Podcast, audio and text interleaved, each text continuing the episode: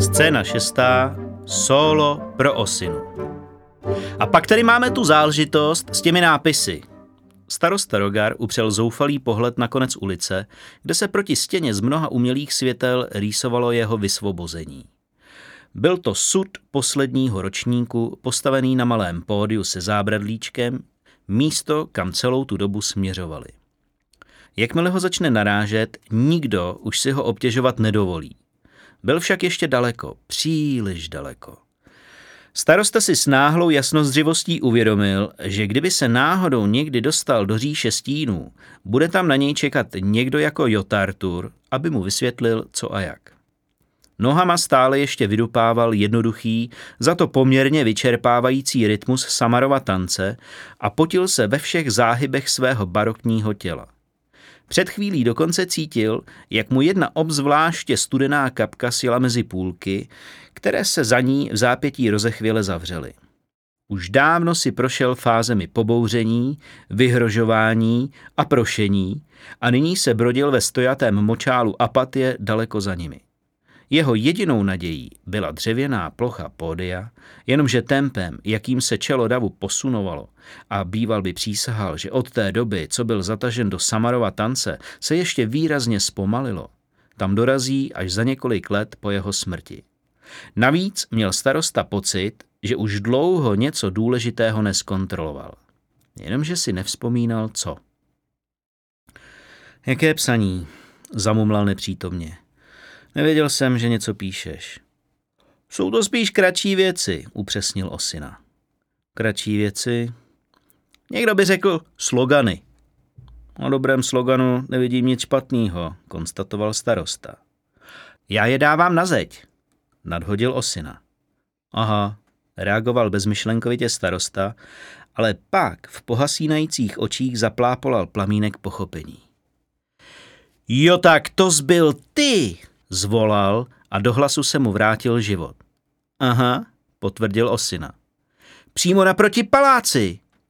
Aby to bylo dobře vidět, přikývl spokojeně Osina. Přímo naproti oknům do mé ložnice, utvrzoval se starosta. No jo, nechtěl jsem, abyste to minul. Ale jak si mohl? Osina pokrčil rameny. Jsem si říkal, že byste to měl vědět. Že bych měl? Byla to důležitá informace pro vedení města, řekl věcně a položil přitom obzvláštní důraz na slovo vedení. Pečlivost, s jakou Osina to slovo vyslovoval, přiváděla například Vlahera nebezpečně blízko k branám šílenství. Vždycky si říkal, že ještě další dva takový osinové a bude do nich bušit pěstmi o 106. Starostovi naproti tomu stačil osina jenom jeden – Ti zmetku jeden zatracený spustil. Ty mongolide dementní, ty si asi mentálně marotné, tyč. Starosta se zarazil. Osina pozdvihl obočí. Tak dobrá, rezignoval. Chvíli si srovnával myšlenky. Odpouštím ti to, že jsi mi poškrábal vůz, začal, i když nechápu, jak se ti to mohlo podařit, protože byl zaparkovaný až u zdi a kolem něj bylo místa, že by tam proplul koráb. Odpouštím ti i to, že si zaměnil soudek mého archivního osluncového za dva roky starý páchnoucí řeziňák. Dokážu se s tebou smířit i ohledně pozvání, nebo spíš nepozvání na oslavu tvých narozenin. Ostatně takhle zpětně mám chuť ti za to dokonce poděkovat. A odpouštím ti konečně i to, že si na zeď Sityriova paláce napsal obrovskými písmeny Starosta je vůl.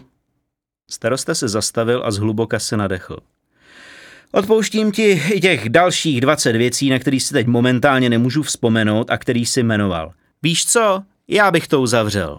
Odpouštím všechno to, co jsi mi provedl i to, co si zatím snad nemenoval. Nakonec jsme jenom lidi, ne? Zbytek mi pošli třeba poštou.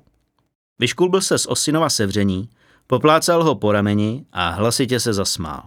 Ta věc s nápisem ho rozčílila a toho probralo – už to ale byl zase ten starý dobrý starosta, ano, citujeme jeho vlastní myšlenky, který má situaci pevně v rukou. Hýří velkorysostí a optimismem, přímočarostí a bodrostí, pro kterou ho ostatní mají tak rádi. Co jsme si, to jsme si, no ne? Dodal rozšafně. Teď, když byl zase volný, cítil se o moc líp. Pořád mu ale něco vrtalo hlavou. Co to jenom bylo? Pamatoval si, že to bylo moc důležité. Osina starostu upřeně pozoroval. Taky se zastavil. Starosta si zcela mechanicky sjel rukou kýlci ozdobného meče. Byl tam. Podíval se za sebe. Asiar, který nesl dřevěnou truhlici se čbánkem, mu pohled oplatil. V pořádku. Aha, klíč. Ruka znovu zamířila k vnitřní kapse. Osina polko. Popravdě řečeno, i kdyby starosta prve neudělil Osinovi generální pardon, Osinovi by i tak došly nápady. Posledních několik minut už na sebe stejně ze zoufalství házel i věci, které neudělal. A když došly i ty, začal se postupně přiznávat k činům, jež se mu, pravda, dali sice přičíst, ke kterým se ale v žádném případě přiznávat nechtěl. Docházela mu inspirace. Pak mu ale bleskl hlavou nápad. Chytl starostu za ruku a nekompromisně oznámil. A teď vy, starosto. Starosta překvapeně zalapal po dechu. Cože? Osina nemínil ustoupit ani o krok. Vlaher mi přece neříká Osino nadarmo, usmál se v duchu. Nechcete mi taky něco říct? Vybídl starostu. Ten provrtal Osinu pohledem. Měl Samarův tanec vždycky moc rád, jeden se u něj dozvěděl spoustu věcí, které by se mu jinak nedonesly a starosta si rád udržoval přehled. To bylo v pořádku, informace byly jaksi součástí politiky. Nikdy si ale nepředstavoval, že by tohleto veřejné spovídání platilo i pro něj. Vždycky mu přišlo, že on je z toho všeho tak nějak výjimutý a doteď se zdálo, že to chápou i ostatní. Nikdo se ho nikdy neodvážil k něčemu takovému vyzvat. Jenomže na druhou stranu kolem byli lidi. A ty lidi se dívali. Hele hochu, řekl smířlivě, avšak s neznatelným ostřím v hlase. Netlač na pilu, jasný. Já ti nemám co vykládat. Jenomže to ostří, na které byl starosta mimochodem velice hrdý, se po Osinovi jenom sklouzlo a pokud to můžeme posoudit, tak se i malinko stupilo. Ale no tak, mrkl Osina na starostu. Starosta vytřeštil oči. Opravdu na něj ten člověk mrkl? No tak, mrkl znovu Osina. No fakt, že mrkl. Starosta odmítal uvěřit, že se to skutečně děje. No tak, mrkl Osina do třetice. Já jaksi nechápu, zatápal Rogar v bažině pod sebou, jestli by tam přeci jenom nenašel nějakou solidní oporu. Tak, co kdybychom začali třeba tím zmetkem, napověděl Osina. Pak bychom mohli pokračovat mongoloidem, přes dementa, až k mentálovi a nakonec bych se rád zastavil u toho slova nač. Mám několik zajímavých typů, co to mohlo znamenat. Zkrátka, máme si o čem povídat. Vejte, starosto. K Rogarově zděšení začal Osina do dlažby znovu vydupávat kroky Samarova tance. Muž, kterému až nápadně chyběla ona část těla, kde se ostatním lidem spojují nohy s trupem, a muž, který už na první pohled vypadal jako někdo, kdo si doma srovnává cereálie podle nutriční hodnoty, se společně skláněli nad stolem, na němž ležely dva klíče. První klíč byl zlatý a jakkoliv bylo v kovárně světlo jako za dne, od té doby, co se kovařina zabývala i těmi nejmenšími titěrnostmi, muselo být na práci sakra pořádně vidět, bylo velmi obtížné rozpoznat gravírování zdobící klíč. Pokaždé, když jste se na ně pokusili soustředit, zdobení se všelijak kroutilo a měnilo a teprve tehdy, když jste se odvrátili a spatřili ornamenty jakoby mimochodem, mohli jste alespoň přibližně rozeznat jejich podobu. Naproti tomu druhý klíč byl docela obyčejný, železný a nezdobilo ho vůbec nic. Oba klíče ale spojovala jednak nadprůměrná velikost hlavy, ale především počet, velikost a tvar zubů na trnu.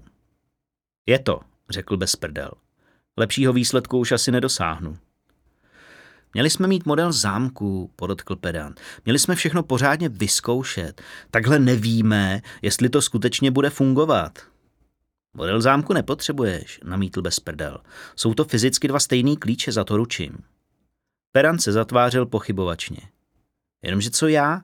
Jak poznám já, jestli se mi to podařilo?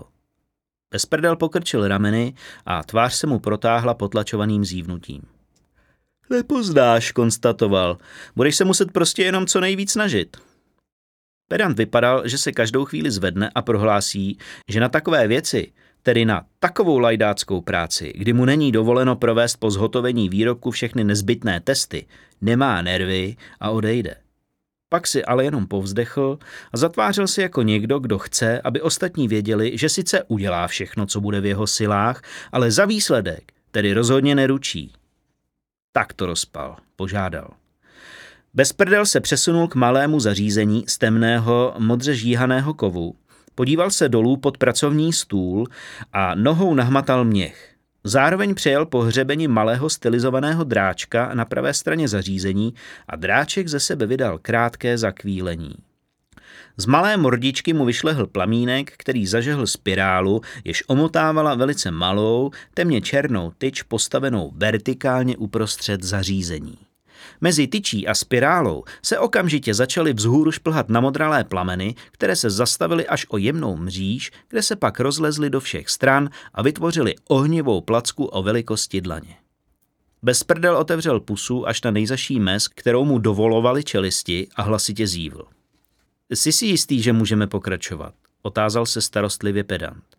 Bezprdel mávl rukou a zakýval hlavou. Jo, jo, bez problémů, Řekl nakonec, když se mu podařilo dát čelisti znovu k sobě. Já prostě jenom nejsem zvyklý takhle ponocovat. Dej to sem. Bezprdel položil klíč na rozpálenou plotnu magické mikrovýhně a to tak, aby plameny zasahovaly pouze jeho hlavu.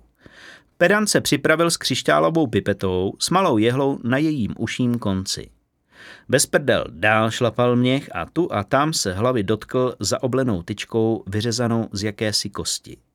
Podle toho, jak dlouho trvalo, než se hmota hlavy do ty kutičky konečně podala, bylo zřejmé, že materiál nebude zlato, nebo alespoň ne čisté zlato. Můžeš, zavelel bezprdel a stáhl plamen. Pedant zanořil konec pipety do změklé hlavy klíče a začal do úzké trubice nasávat na modralou esenci. Velmi pomalu, ale vytrvale povoloval sevření balónku na opačném konci pipety, až byla trubice ze dvou třetin plná žádná další modrá esence už nepřibývala. Kývl. Bezprdel uhasil plamen a zašlapal na jiný měch. Z několika trubic kolem výhně zavanul chladný vzduch, který výheň na okamžik zahalil do jiskřivé mlhy. Bezprdel vzal opatrně kleštičkami zlatý klíč a položil ho na levou stranu pracovního stolu. Potom odsál chladný vzduch a znovu rozpálil výheň. Určitě si na práci zcela soustředěný. Zeptal se pedant trochu komisně, ale oprávněně, protože Bezprdel už měl zase pootevřenou pusu. Bezprdel na místo odpovědi zamával rukou, v níž držel kleštičky, aby pedanta odehnal. Pedant ustoupil a Bezprdel uchopil kovový klíč. Položil ho na výheň a celý proces se opakoval ještě jednou. Když byla hlava dostatečně změklá, zabodl do ní pedant jehlu a začal pro změnu na balónek tlačit. Všechno oznámil, když v pipetě už žádná magická esence nezbývala. Bezprdel vzal kleštičky a chytil klíč za konec trnu. Chtěl ho vytáhnout z výhně. Ne! Zamával pedant zděšeně rukama, ale bylo už pozdě. Schladit! Měl si to schladit! Trn se v polovině ohnul, hlava se legračním způsobem protáhla, nikdo se ale nesmál. Modrá esence, která se ještě nestačila navázat na hmotu klíče, se rozlila na podlahu kovárny. Loužička formou připomínala skvrnu od vody, ale po chvíli se nad ní objevila pára jako nad rybníčkem. Oba muži na to zůstali bezradně zírat. Bezprdel, který se v ten okamžik dokonale probral, zaklel – Kurva, to je průser. O krok ustoupil, protože modrá esence se doplazila až ke špičce jeho bod. A je konec, konstatoval věcně pedant. Poté, co vyrobili fyzický falzifikát klíče, vytáhli magickou esenci z originálu a vpravili ji do napodobeniny, měli pocit, že mají vyhráno – Teď se před jejich očima esence roztékala po zemi a její okraje se nebezpečně přibližovaly ke spodnímu okraji pracovního stolu. Ještě okamžik a zmizí pod ním. A spolu s ní i všechny jejich naděje. Oba mágy zachvátila bezradnost. Tolik práce, tolik plánů a všechno to končí tady. Na podlaze magické kovárny.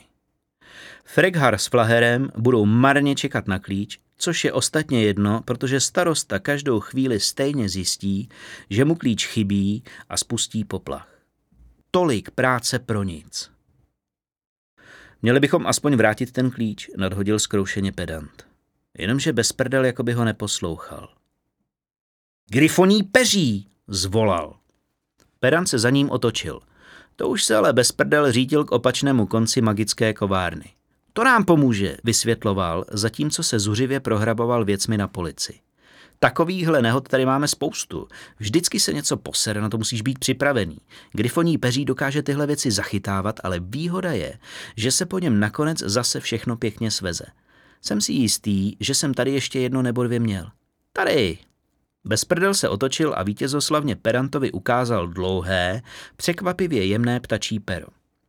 Vrhl se k modré esenci, která dál pomalu mizela pod stolem a začal ji perem jako smetáčkem vyhánět zase do prostoru. Esence se vázala na pírko, ale skutečně se nevsakovala. Pokaždé, když bezprdel nametl nějaké množství, nechal ho stéci do křišťálové mističky, odkud ji pedant pečlivě nabíral do pipety. A pak znovu a znovu a znovu. Oba si až bolestně jasně uvědomovali, že touhle dobou už měli být zpátky. A čas běžel.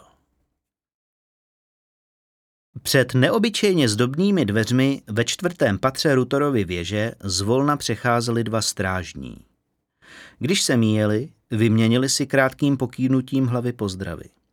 Ani jeden z nich si nemyslel, že je to bůh ví jaké terno být zrovna o velké noci tady a hlídat opuštěnou chodbu, ale zase na druhou stranu dostali tyhle hole a to bylo popravdě dost dobrý.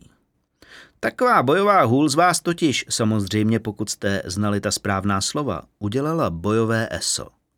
Potíž spočívala v tom, že hole se fasovaly už jenom výjimečně, jelikož v nich docházela mana a tu nebylo jak dobít. Proto se obvykle cvičilo jen s obyčejnými dřevěnými holemi a na ty skutečné se dostalo jenom při zvláštních příležitostech. Když už ale na ně hodili službu na Velkou noc, Vymohli si alespoň, že tu nebudou obcházet s nějakými blbými klacky. Jistě, ty tři vězni byli zavření v Rutorově věži, kam se k ním nikdo nemohl dostat a oni nemohli ven, a také chodby byly prázdné a navíc nehrozilo nebezpečí, že by se je někdo pokusil osvobodit, neměli tu žádné přátele, ale i tak. Jeden nikdy neví. Zatím je sice ohrožovali jenom ojedinělé stíny lamp, ale to se mohlo každou chvíli změnit. Zkrátka, kdyby se tu teď někdo objevil, měl by to spočítaný. Tím si byli oba gardisté jistí. Když minul svého kolegu, jeden z gardistů se náhle zastavil a otočil se. Ti říkám, prohlásil zaníceně, že jakmile se tady někdo objeví, tak jde, rozumíš? Prostě půjde. Neupřesnil sice, kam by měl dotyčný jít, ale druhému gardistovi to nejspíš bylo jasné, protože se také otočil a pokýval hlavou. No jasně, souhlasil a aby ukázal, že i on má představu, jak by takový případný konflikt probíhal, dodal. Já tady teď někoho nachytat, tak z něj udělám dva malý. Nekecám, si rovnou může dojít pro zubní kartu a očkrtávat si mlíčňáky. to bylo dobrý, pochválil ho první gardista. Rád by vymyslel taky něco tak vtipného a hluboce se zamyslel – Chodba se ponořila do ticha, které rušilo jenom šrotování koleček v mozku jednoho z gardistů. Ani po minutě ale dotyčný nic neměl, tak si alespoň nadhodil hůl v ruce a odkašlal si. Kdo by to řekl, že to bude fungovat na takovou vzdálenost, co? No jo, původní rozkaz sice zněl, aby ty zatracený hole nepoužívali. Oba dva se ale shodli na tom, že nemůže nikomu ublížit, když každý z nich vyzkouší alespoň jedno kombo. Ostatně, jak se pak jinak mají postavit protivníkovi, když nebudou umět zbraň dokonale ovládat? Museli se s tou zbraní zkrátka zžít. To snad muselo být každému jasné. Zanedbaný trénink se ale projevil a tak je teď zdobilo několik nehezkých šrámů. Se tě vážně omlouvám, dodal druhý gardista. No jo, vždyť já tobě taky, mávl rukou první. Oba dva si mimo těch sáhli na čerstvě vymalované modřiny. Hůl byla asi o hlavu vyšší než průměrný ostrován a vážila o něco málo víc než 4 kila. Byla tedy tak akorát do ruky, aby měl jeden pocit, že má v ruce něco, co může někomu reálně ublížit, ale zase ne tolik, aby se nedala unést. Když se s ní prvé schovali do jedné z opuštěných komnat a nesměle zašeptali nějaké povely, hole ožili a doslova je za sebou odtáhli až k protivníkovi. Byl to mazec. Následkem toho teď jeden gardista mírně kulhal, druhému začínala modrat čelist. Od té doby však měli oba gardisté pocit, že jsou nejnebezpečnějšími tvory ve městě a celý se jenom třásli na to, aby si mohli udělat zářez. Po krátkém zaváhání se shodli, že tohle osamocené obcházení k ničemu není a tak dál vyrazili chodbou společně.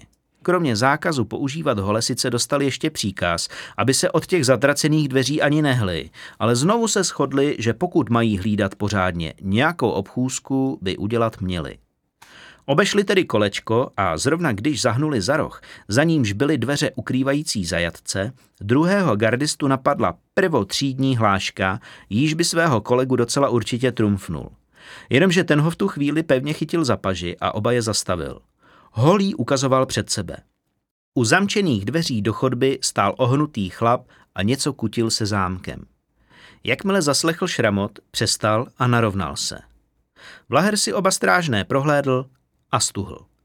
I gardisté se zprvu zastavili, ale tenhle rovnovážný stav netrval dlouho. Vlaher práskl do bod a první z gardistů za ním zavolal. Stůj!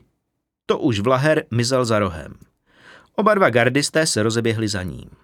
Ačkoliv vyrazili víceméně současně, netrvalo dlouho a druhý gardista začal za prvním díky čerstvé pohmožděnině nohy znatelně zaostávat. Dostal se sotva do dvou třetin chodby, když první gardista už zabíhal za roh.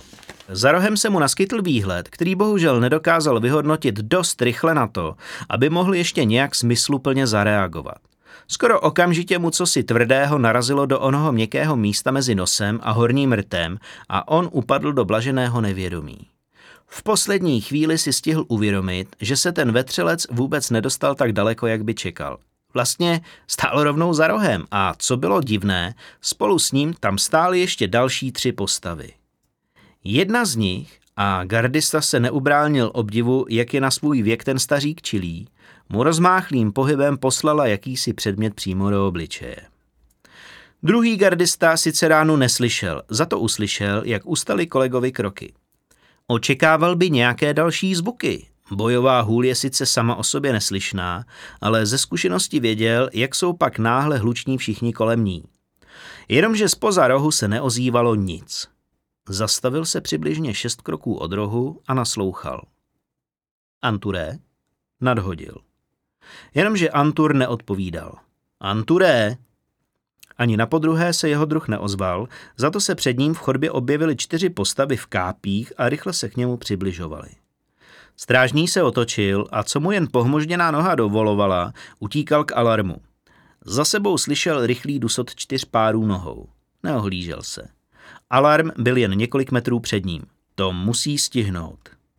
Nedbal na bolest a usilovně zkracoval vzdálenost k červeno-zlatému látkovému řetězu se zlatým střapečkem na konci. Pak za sebou ale uslyšel další zvuk a okamžik na to se mu v zátelku rozlila neskutečná bolest. V posledním záblesku vědomí ho napadlo, že ho nikdy v životě nic tak nebolelo. Svezl se k zemi a nezabránilo mu v tom ani to, že se jednou rukou držel za zlatý střapeček na konci látkového řetězu. Strhl ho sebou. Do prdele, ulevil si ratlík, to je pech, skoro jsme ho měli. Všichni čtyři zůstali tiše stát a napětě naslouchali, zda se ze střechy ozve řev chrličů. A tím končíme, mladíku. Starostův hlas zněl už nějakou tu chvíli hrubě a v poslední době dokonce jako by mu po celé délce narostly drobné výčnělky, které se teď zařezávaly do druhdy neproniknutelné slupky osinovy patentní povahy. Starostovi se konečně podařilo vyprostit se ze Samarova tance a teď stál na místě s rukama zapřenýma o kolena a zhluboka oddechoval. Byl spocený, nohy ho sotva nesly a měl toho všeho právě tak akorát. Už ti vážně nemám co říct, dodal. To je všechno. Však ono už taky bylo na čase. Podívej, jsme na místě a mě čekají docela jiný povinnosti. Tradice, netradice ještě chvíli a vrhnul by se tomu vometákovi po krku. Naštěstí objevil něco mnohem lepšího. Narovnal se a bodře poplácal osinu po zádech. Už před nějakou chvílí si všiml, že osina jeho mocné herdy dozad nenese zrovna dobře a pokaždé se za rukou ohlédne málem nenávistně. Jednou nebo dvakrát měl Rogar dokonce pocit, že se osina pokouší ruce vyhnout. Osinovo soustředění bylo zkrátka to tam a léta zkušeností začala konečně hrát ve starostů v prospěch. Osina by byl první, kdo by to uznal. Málem vděčně se pustil starostovi ruky, stáli už kousek od pódia a jemu definitivně došly nápady. A taky trpělivost. Jaký je tohle ale nesnesitelný člověk, pomyslel si Osina. Fuj, nevydržel bych s ním už ani minutu. Všechno dobré, řekl namísto toho zadýchaně. Bylo mi opravdovým, nefalšovaným a skutečným potěšením, starosto. Starosta si bez odpovědi utřel ruku do jemné látky slavnostního šatu. Potom si jenom tak mimoděk, jako tik, který vědomě neovládáme, ale který nás uklidňuje, vyjel do vnitřní kapsy. Chvíli mu trvalo, než si uvědomil, co je špatně, ale hned potom ruku vytáhl.